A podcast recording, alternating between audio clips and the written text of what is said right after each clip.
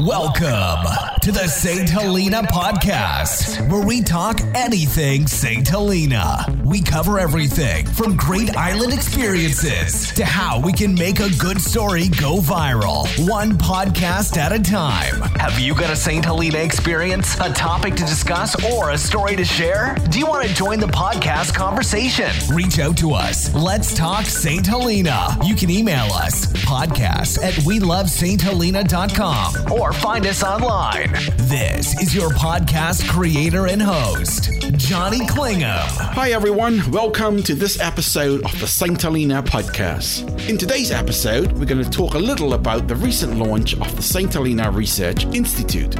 However, before we continue, and for those first time listeners, let me explain a little bit about this podcast series. This podcast is a creation of a series of episodes where I talk to guests about anything relating to St. Helena. You can also find all of my podcast episodes online at the WeLoveSt.Helena.com website, and the series is also available online in the repository of Apple and Google Podcasts. And don't forget, you can check us out on social media for all those latest updates. Coming soon, you can also listen to podcast episodes about subsea, fiber optic cable coming to St. Helena, air travel direct to St. Helena from Europe, St. Helena food and culture, and much more.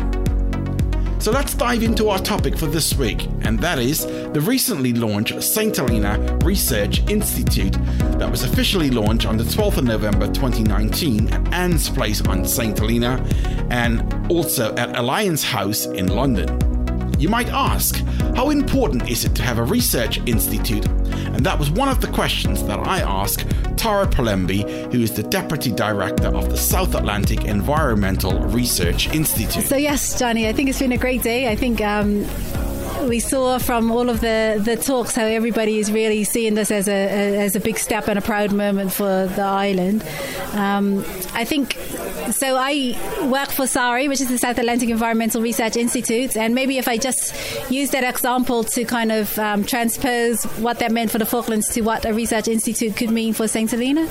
So SAERI was set up in um, the Falklands in 2012, and seven years on, we have um, staff, we have PhD students, we have researchers coming through um, the Falklands regularly, and I think that type of model is something that will now happen um, on St. Helena with the launch of this new um, St. Helena Research Institute. So there's now opportunities for um, to build on existing collaborations, um, to develop new partnerships, to see um, new research initiatives come to the islands. Um, encourage visitors, students. I mean, I think the opportunities are endless, really.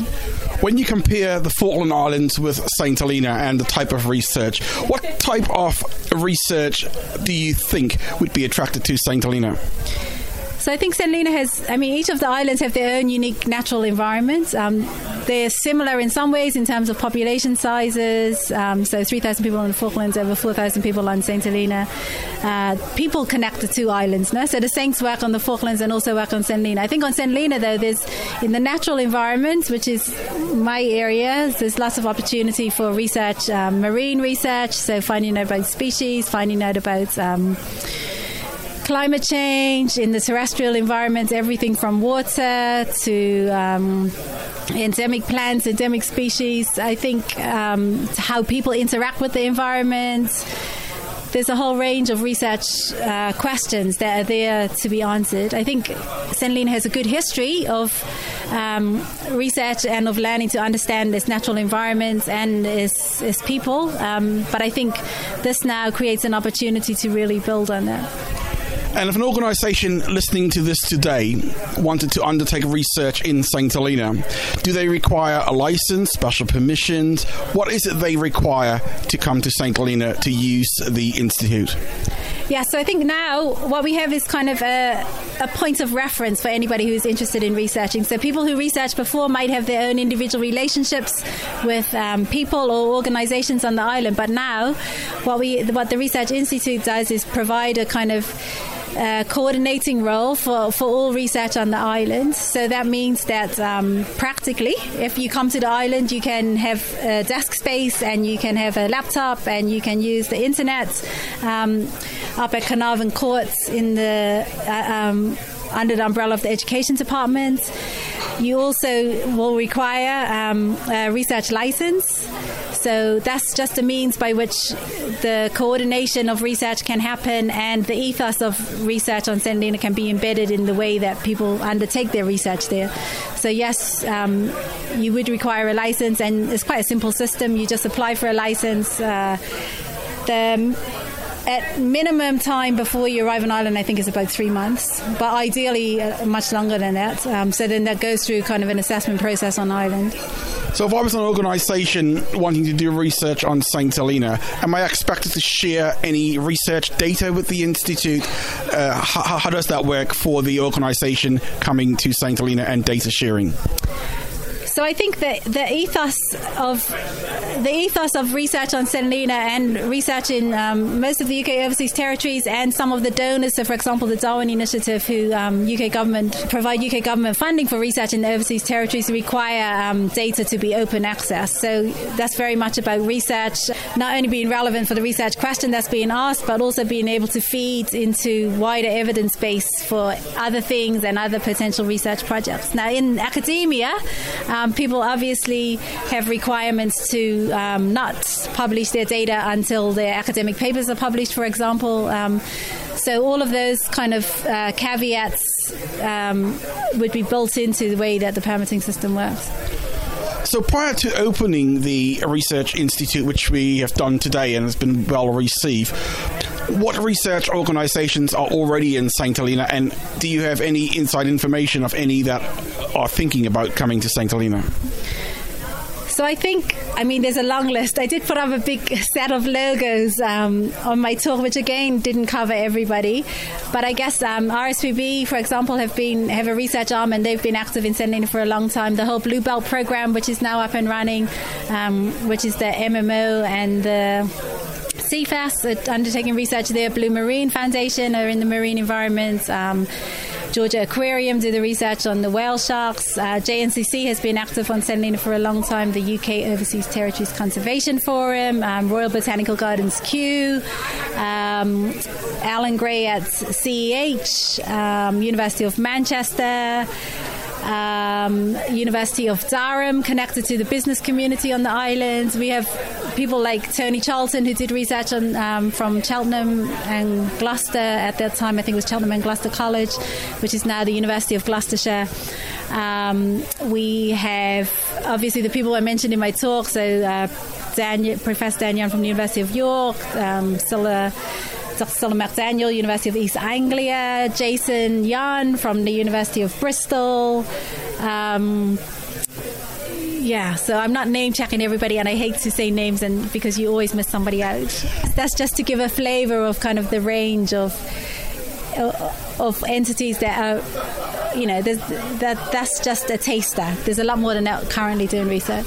So people like yourself, and uh, you mentioned Dr. Priscilla, and I think Dr. Rebecca Cairns-Wicks, who's also uh, doing lots of work for St. Helena. Do you think St. Helena has lots of up and coming researchers uh, coming through? So yes, definitely. So so I think, um, and I, you know. I don't want to talk for the other sectors because I'm more familiar with the environment sector, but um, there's lots of students in the environment sector who've gone away, done their undergraduate degrees, they're going on to do their master's degrees. There's, there's a few who I know have indicated that they want to do their PhDs. So I think there's quite a drive in the um, environment sector to to really uh, focus on science and scientists, and people understand the value of, um, I guess, of academic research, but also I think what we're keen to demonstrate is the value of local knowledge as well. And there's, there's some studies that have done that, um, started to look at the value of local knowledge, but sometimes local knowledge you don't even need to study. I mean, it's, it's, it's just really um, being aware of everybody in the community and how much they do know about their island and um, really, I, I, I, keep using the word value, but really appreciating, understanding, and giving that a, a platform as well if someone wanted to come to St. Helena to use the Institute as soon as today, tomorrow, next month, who should they reach out to?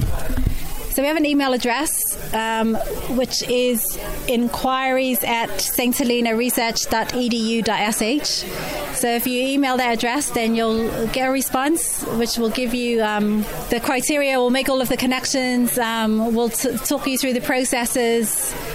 There's a website that will be up and running in the next day or so, and that will also give you a lot of the kind of general background to what's required. And as I said, um, there is also this uh, also desk space, computer space, etc. Um, for when you arrive on the island.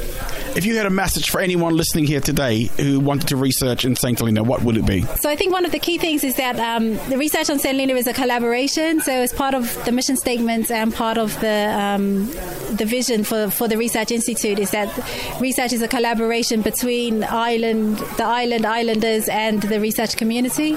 So in some cases, there's the same people. In some cases, there's different people, and that collaboration needs to be developed. So I think it's really thinking through what collaborative research looks like. And um, I think a good example of that was just recently when this group of students went to St. Helena, and the photo that um, I showed in the presentation showed not only the students, but they were connected with all of the um, local experts in the field as well. So I think that working together, uh, collaborative research is really the ethos of research on St. Helena.